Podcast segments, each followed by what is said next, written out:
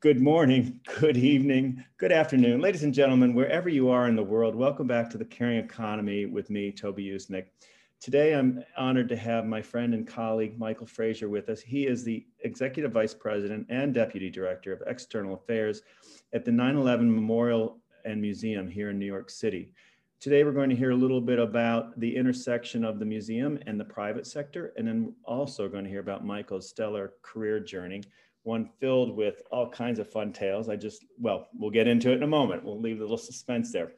Uh, Michael Frazier, welcome to the Caring Economy. Toby, it's so good to see you, and thank you for having me. Uh, Michael, we met uh, a while back actually through ArtsCom, a uh, communications group that we both belong to, made up of cultural leaders and communicators here in New York. Um, but then we went on to, thanks to you, I was introduced to the Bloomberg campaign and got to work on Mike's um, uh, presidential campaign. So we've had some fun times together already. Yeah, for sure. I was hoping you remember that because I, I, remember when I came for the first meeting, it was like, okay, here's my first meeting. Oh, by the way, I'm gonna start this new thing yeah. uh, tomorrow or whatever it was. And I knew when you and I spoke and talked about similar things, not just about from the cultural perspective, mm-hmm. but what we cared about in the community and civic engagement. I, I, had no doubt you would become involved. I, it was just a matter of when and how. And here we are all these years later. Um, so, Michael, tell us a little bit on the, on the caring economy. We like to talk to our listeners a little bit about one's career journey, how they got where they got. And in particular, I love to hear about, my audience likes to hear about the pivots that were made along the way. So I, I believe you're an Arkansas native. I know you went to school down there, but is that where you were born and raised?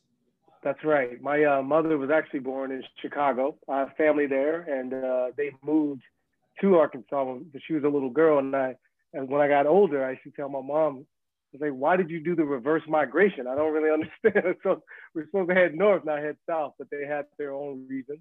Uh, but yes, I am a, a, native of Arkansas, specifically Hot Springs National Park. That's right. I grew up on a national park. That must have been so much fun. It was interesting. You know, it was uh, a friend of mine, Dave Hill, just wrote a book uh, based on a uh, business there called The Vapors. Um, he did some stuff in the New York Times too. Mm-hmm. And what was interesting about this little enclave is that, you know, it was around 30,000 people, but would balloon by maybe like five or 8,000 people in the summer because it was a resort town. Mm-hmm. But also it had a, um, a racetrack. So people would come there for gambling Mm-hmm. And uh, obviously, we had uh, people would come to the bathhouse for the resorts and for the massages, and so it was it was an interesting place to to to grow up. Mm-hmm. So uh, so then you decided to stay in Arkansas and go on to undergraduate, and from there came to New York. How did you how did you go from the Springs to the big city of New York?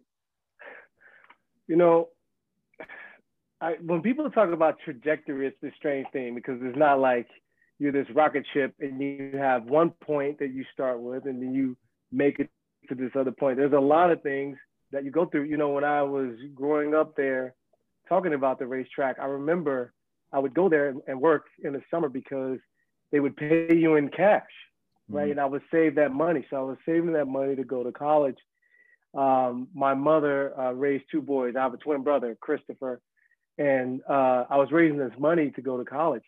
And the reason they paid you in cash is because most of the workers would then take that money that they were paid and then go straight to the windows where they could gamble. I did not have that addiction. So I saved all my money, paid all my taxes.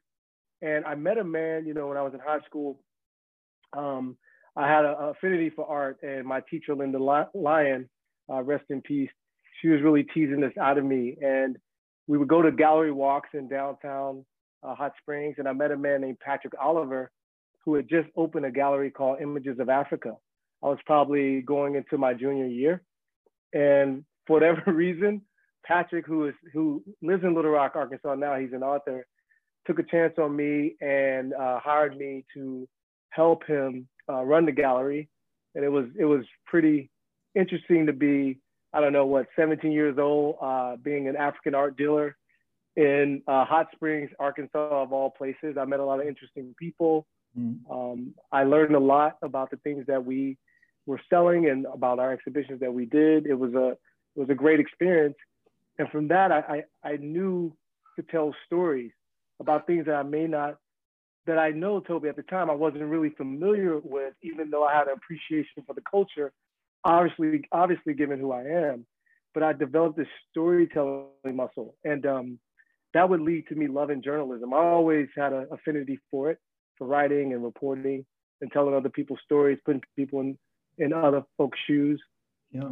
And that would lead me to go to the University of Arkansas, where I met someone who changed my life. His name was Gerald Jordan. He was a reporter for a long time at the Philadelphia Inquirer, mm-hmm. and he just he just made me think that I could really change the world through reporting and the things that I was most interested in, uh, including anything with, involved with social justice, mm-hmm. that I could write about it and have some kind of impact. So he put that in me.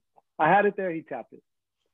Uh, and you excelled at it. I saw when I was reading through your bio, I've known you now for a while, but I didn't realize one of the things we share in common is a Fulbright. So, um, yeah. so you clearly excelled at your journalism studies. And, um, and then your first job out of school, where did you go?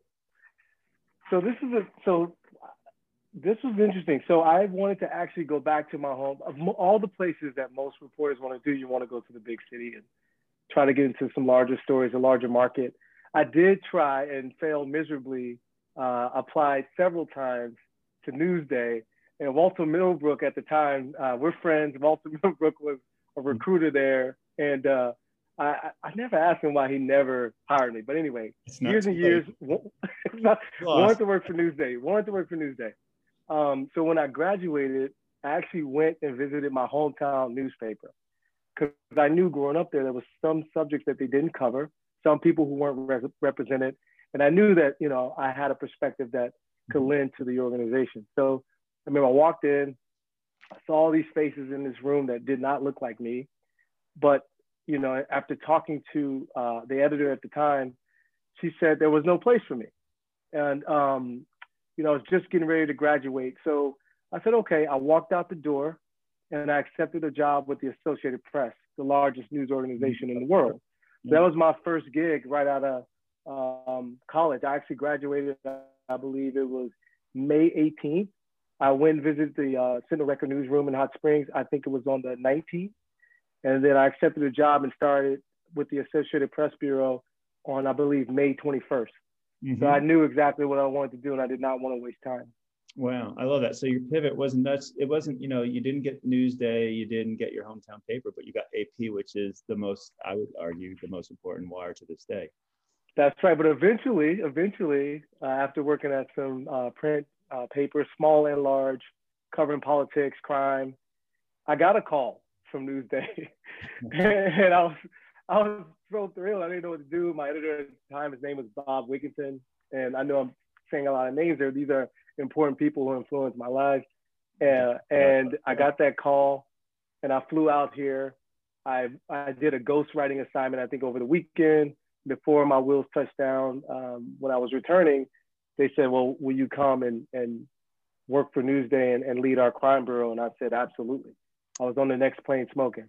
Wow. So, uh, ladies and gentlemen, again today we have Michael Frazier, who is the head of external affairs at the 9/11 Memorial and Museum here in New York. We're going to take a break and come right back with Michael. So you went onto the crime desk at Newsday, Michael. That must have been riveting. At the time, I you know I didn't have any kids, I didn't have a wife, and I didn't sleep didn't matter to me. Uh, so it was a lot of work, and from that I was first covering Nassau County and that would extend into me working, uh, covering the five bor- boroughs, um, and even coming into the city, I think about three or four times a week. Uh-huh. So it was a lot of work, but it's extraordinary. And the thing about crime that I realized when I looked at look at it, the epidemiology of crime, is that it it affected everyone, right? There was no specific. There are certain crimes that take hold in specific communities for specific reasons, mm-hmm. but none of us none of us was immune to a crime happening to us. It was just based into a degree. So it was something that was interesting to me, and I started to look at patterns and why. And um, no, I just I had an interesting time there. Learned about a lot of people. The most difficult thing I can tell you, Toby, sure. is knocking on someone's door uh, who have maybe lost a relative or, uh, you know, have just been arrested for something. You want their side of the story no matter what. So I, I always approach it as here's someone who lost a loved one. Mm-hmm. Here's someone who was charged with that crime.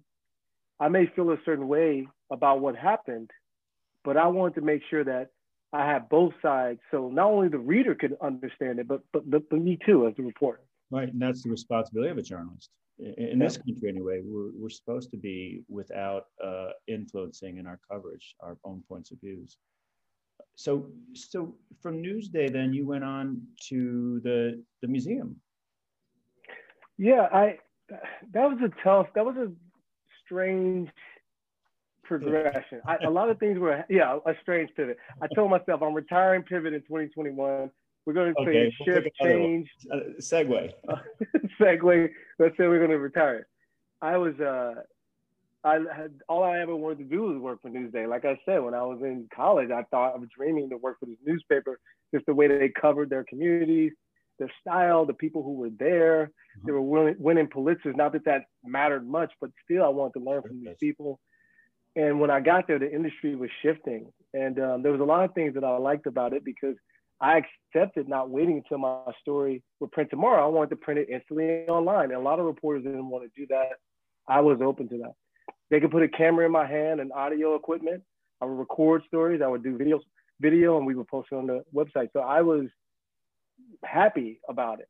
I think a shift in me uh, occurred when I just started looking around the industry and really thinking about what's happening with the craft. And um, there were so many outlets that you can go to. So I thought the ones that had a storied commitment to covering news, which was changing a bit to catch up with these new mediums. Mm-hmm. And so I just knew there was not a lot I could contribute anymore. And so in covering the World Trade Center reconstruction mm-hmm. and the Bloomberg administration, which I'm surprised. Uh, there's been a few exchanges when I was a reporter. I always say this. I'm surprised.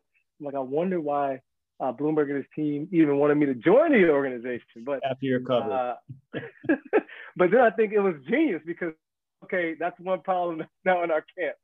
But um, I, of course, I'm kidding. The, the whole press team there at uh, at City Hall, they were wonderful. Stu Loeser was great. Still mm-hmm. a friend of this day. He actually was at my wedding. Um, and as you know, he's the longest serving press secretary in the city's history.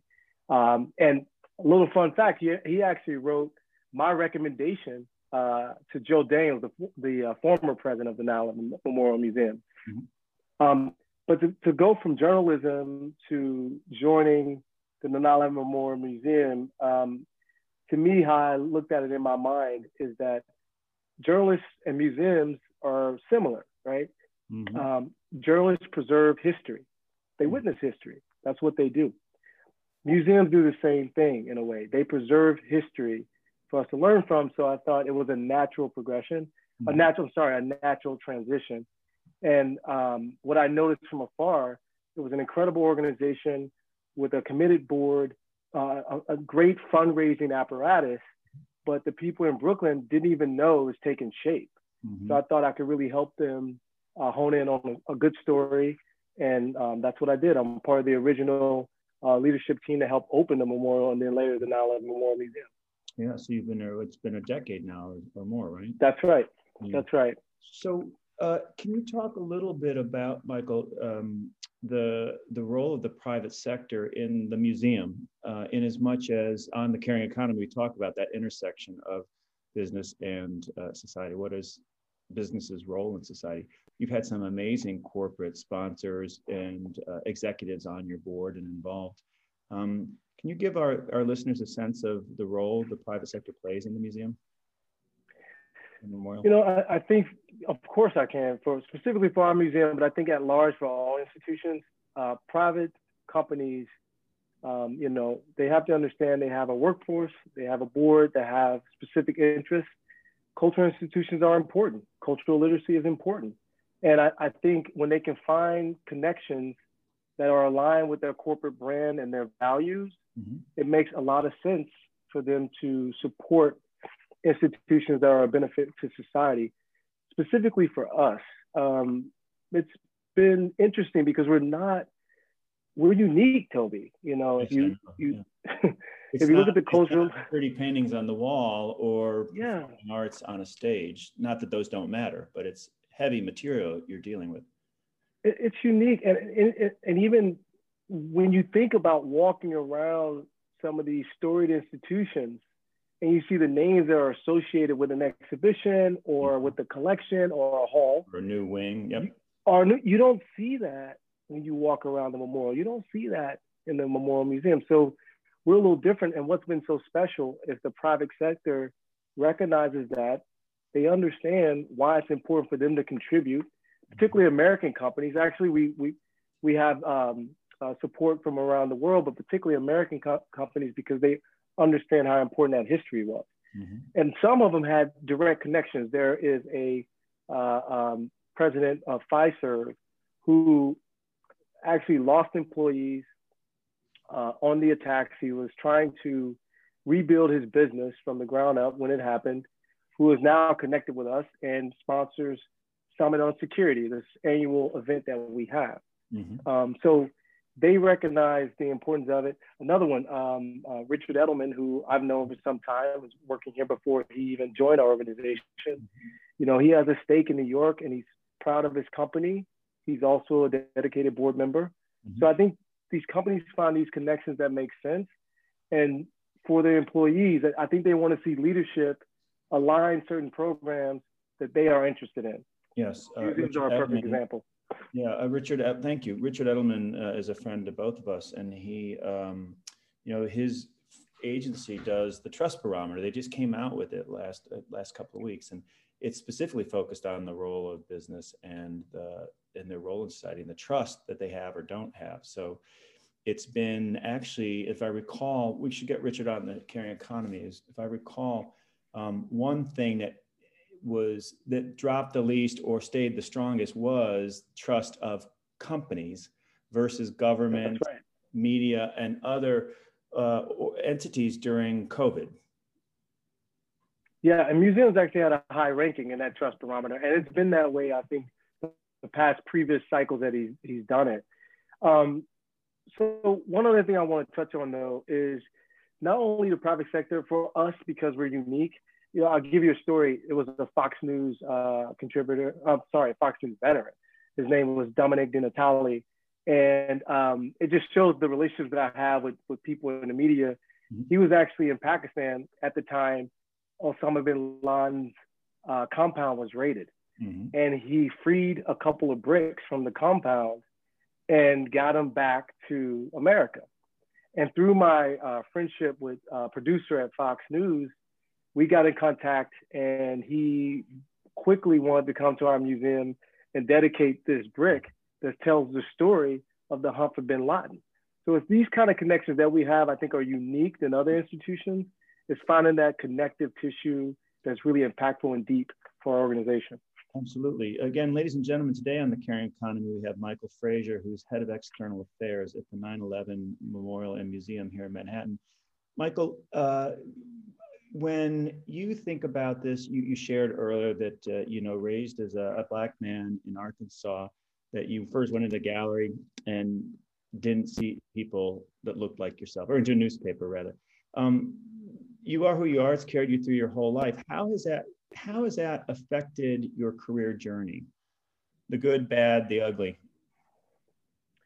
You know, I I think a lot about this, but in terms of um, um, more about a process of trying to come together mm-hmm. and create something uh, with people from different backgrounds and perspective. I see that as valuable.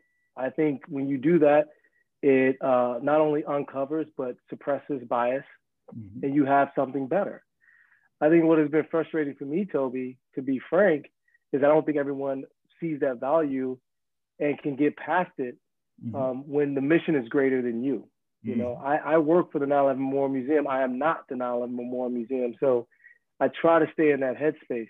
Mm-hmm. Throughout my career, there has been microaggressions and there have been microaggressions. You know, I'll, I'll, tell you a story and not even have someone's name included in this one, but where I currently work, You know, we were talking about an exhibition we wanted to do that related to music, um, different things that we want to talk about in advance of the 20th anniversary. And it's a huge meeting. Mm-hmm. I'm not really paying attention to it that much because I'm still trying to figure out in my mind with my communications hat on, how would I make a connection of music and 9/11 to a larger public? Yep. So I'm just sort of lost in my thoughts.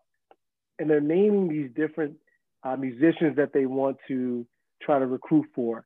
And I hear someone say, but not hip hop. And I just happen to raise my eyes up and saw the person, and they're looking at me, and I'm going, well, first, I think hip hop is great, but I didn't suggest it. It's stuff like that. Exactly why you're looking really at me. Can't, yeah, you can't really, you can't really, you know, let that bother you. I'm saying let I can't let that bother me, right? Yeah. It's the same thing when I'm so surprised. I, I go to some meetings and people are like, "Oh, that's a great idea," and I'm not just tossing my title out just to say it. I'm like, "Well, yeah, I'm the EVP of External Affairs. I, I should have a level of confidence. Uh, you should have a level of confidence in me to bring something based on my ability and skill, not how I look." So yeah. I think it's those microaggressions that can really chip at a person uh, over time, and and that's that's what's been emotionally draining in my career. Yeah, I think Michael, that's a, a also uh, insightful observation, particularly for our younger listeners who are starting their careers, because we've, uh, as a gay man, I've had uh, variations on um, that theme. It's what you do with that, I think, right? We, of course, we have our tough days and we're tired and whatnot, but to the degree we can own that and internalize it and make something better, something elevating of it, the better. We have much work to do still, but Michael, have you have you seen any generational shifts uh, since your your coming up in terms of how young people, your mentees, your visitors, uh, maybe even your own kids, uh, view race, and is it more empathetic, more evolved, perhaps? What I'm seeing are people feel they are now empowered to talk about things more. And I don't know if they feel they feel physically safe, emotionally safe is a different thing. Mm. And they can talk about these things. The people who I deal with mostly um, young, aspiring, particularly black men and women who are hoping to get into a pipeline to executive leadership. I'm almost like a war story for them. They are asking specific questions how do I get where you are mm-hmm. less shrapnel? Like how, how can I get to a position where I, you know, where I don't have to go through everything quite like that? Is there is this the time for me to do that? And and I tell them I wouldn't replace a day, like you were saying earlier, Toby. We take lessons from those exchanges. So I think it's important. The biggest thing I, you know, for you know, you mentioned Black Lives Matter. I, I wrote this down because I think it's important. Please. You know, people know these names, right? Philando Castile, July 2016. Elijah McClain, August 2019. Ahmaud Arbery, February 2020. George Floyd, May 2020. Now those are just that's a small timeline. Mm-hmm. Why did it why did we have to get to George, right? Until there was a swift enough action for people mm-hmm. to start to act like this. So I've been really thinking about um, in my time and talking to pe- with people, the anatomy of corporate and the nation's conscious. Mm-hmm. Like, what? Why did it just wake up after that one? I just gave a few examples. They go back for decades. Mm-hmm. Um, so I really feel like people need to take this movement, if that's what we're calling it, and really seek out people who are doing things that are real, mm-hmm. that can be measured, and not performative. So mm-hmm. I tell all my, I tell everyone that I've ever uh, came across that I, if you want to call me a mentor, or I say if you're involved in something and they're looking for you to bring a diverse perspective, make sure you're not a check for them to place in a box. Mm-hmm. Make sure that your perspective is being um, not only sought after but taken seriously. Mm-hmm. That you want to be a catalyst, not a, a as you say, checking of the box. Uh, I think it's not surprising, Michael Frazier, that you are uh, both running external affairs at the 9 11 Museum and Memorial, but also um, with your training as a journalist. You're using, throughout your career, you have used that drive, that empathy, that, um, that perspective to elevate to problem solve, to illustrate, to build consensus where there might not have been before. Um, I do think, to your point, also that's where responsible business steps up. It's been my observation that nobody's perfect, no brand is perfect. Right.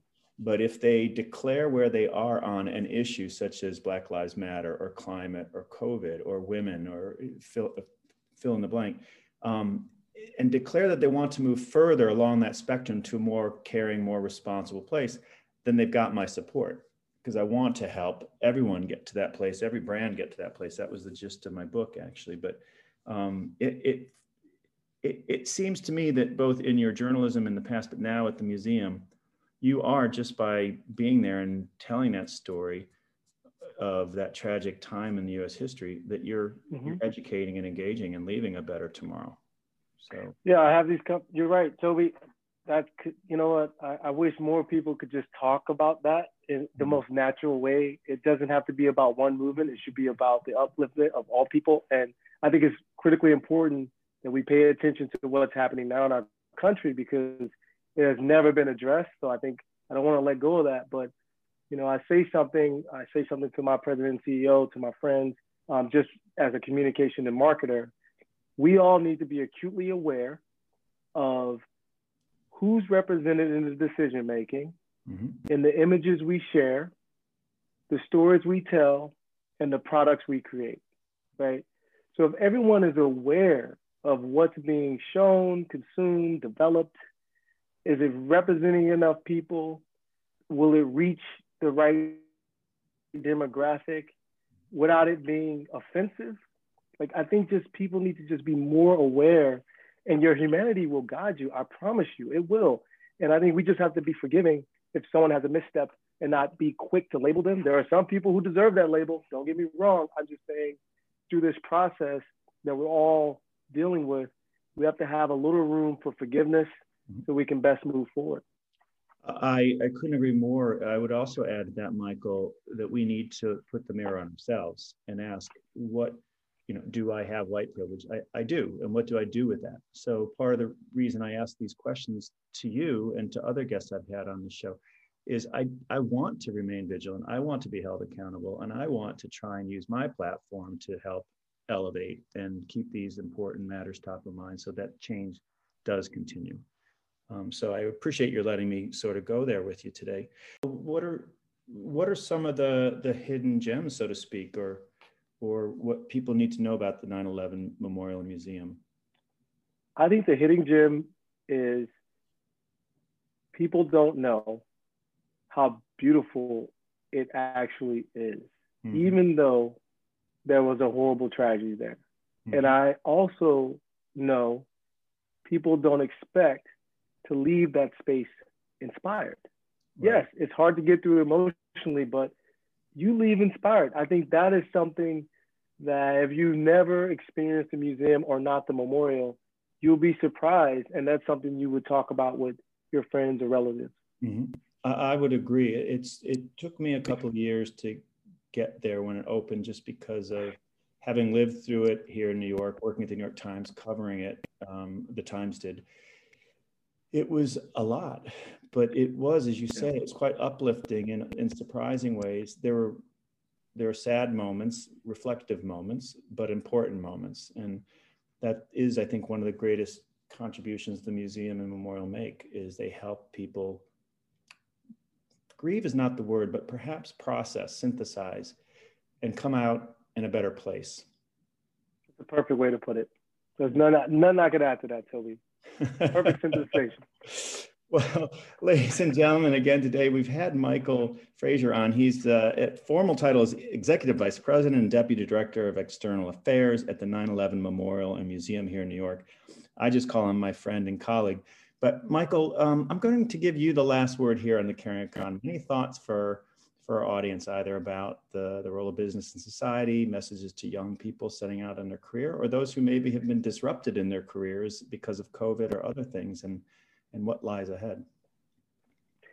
Because this is called caring the economy, I'm going to tell people who are either in my position or other ones, uh, care. There are people who you will see on a piece of paper, your resume, who have the ability, right, that they have an abundance of ability. The issue is there's a short supply of opportunity. So get past our normal process of the hiring and the talent recruitment, really get to know people, understand what you really want.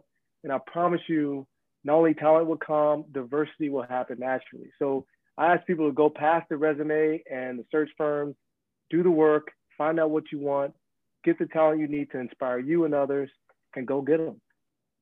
Great. Michael, um, for our, our, listeners, what's the best uh, hashtag or URL for us to tune in book our trip to New York to visit or to learn more just on your archives and digitally?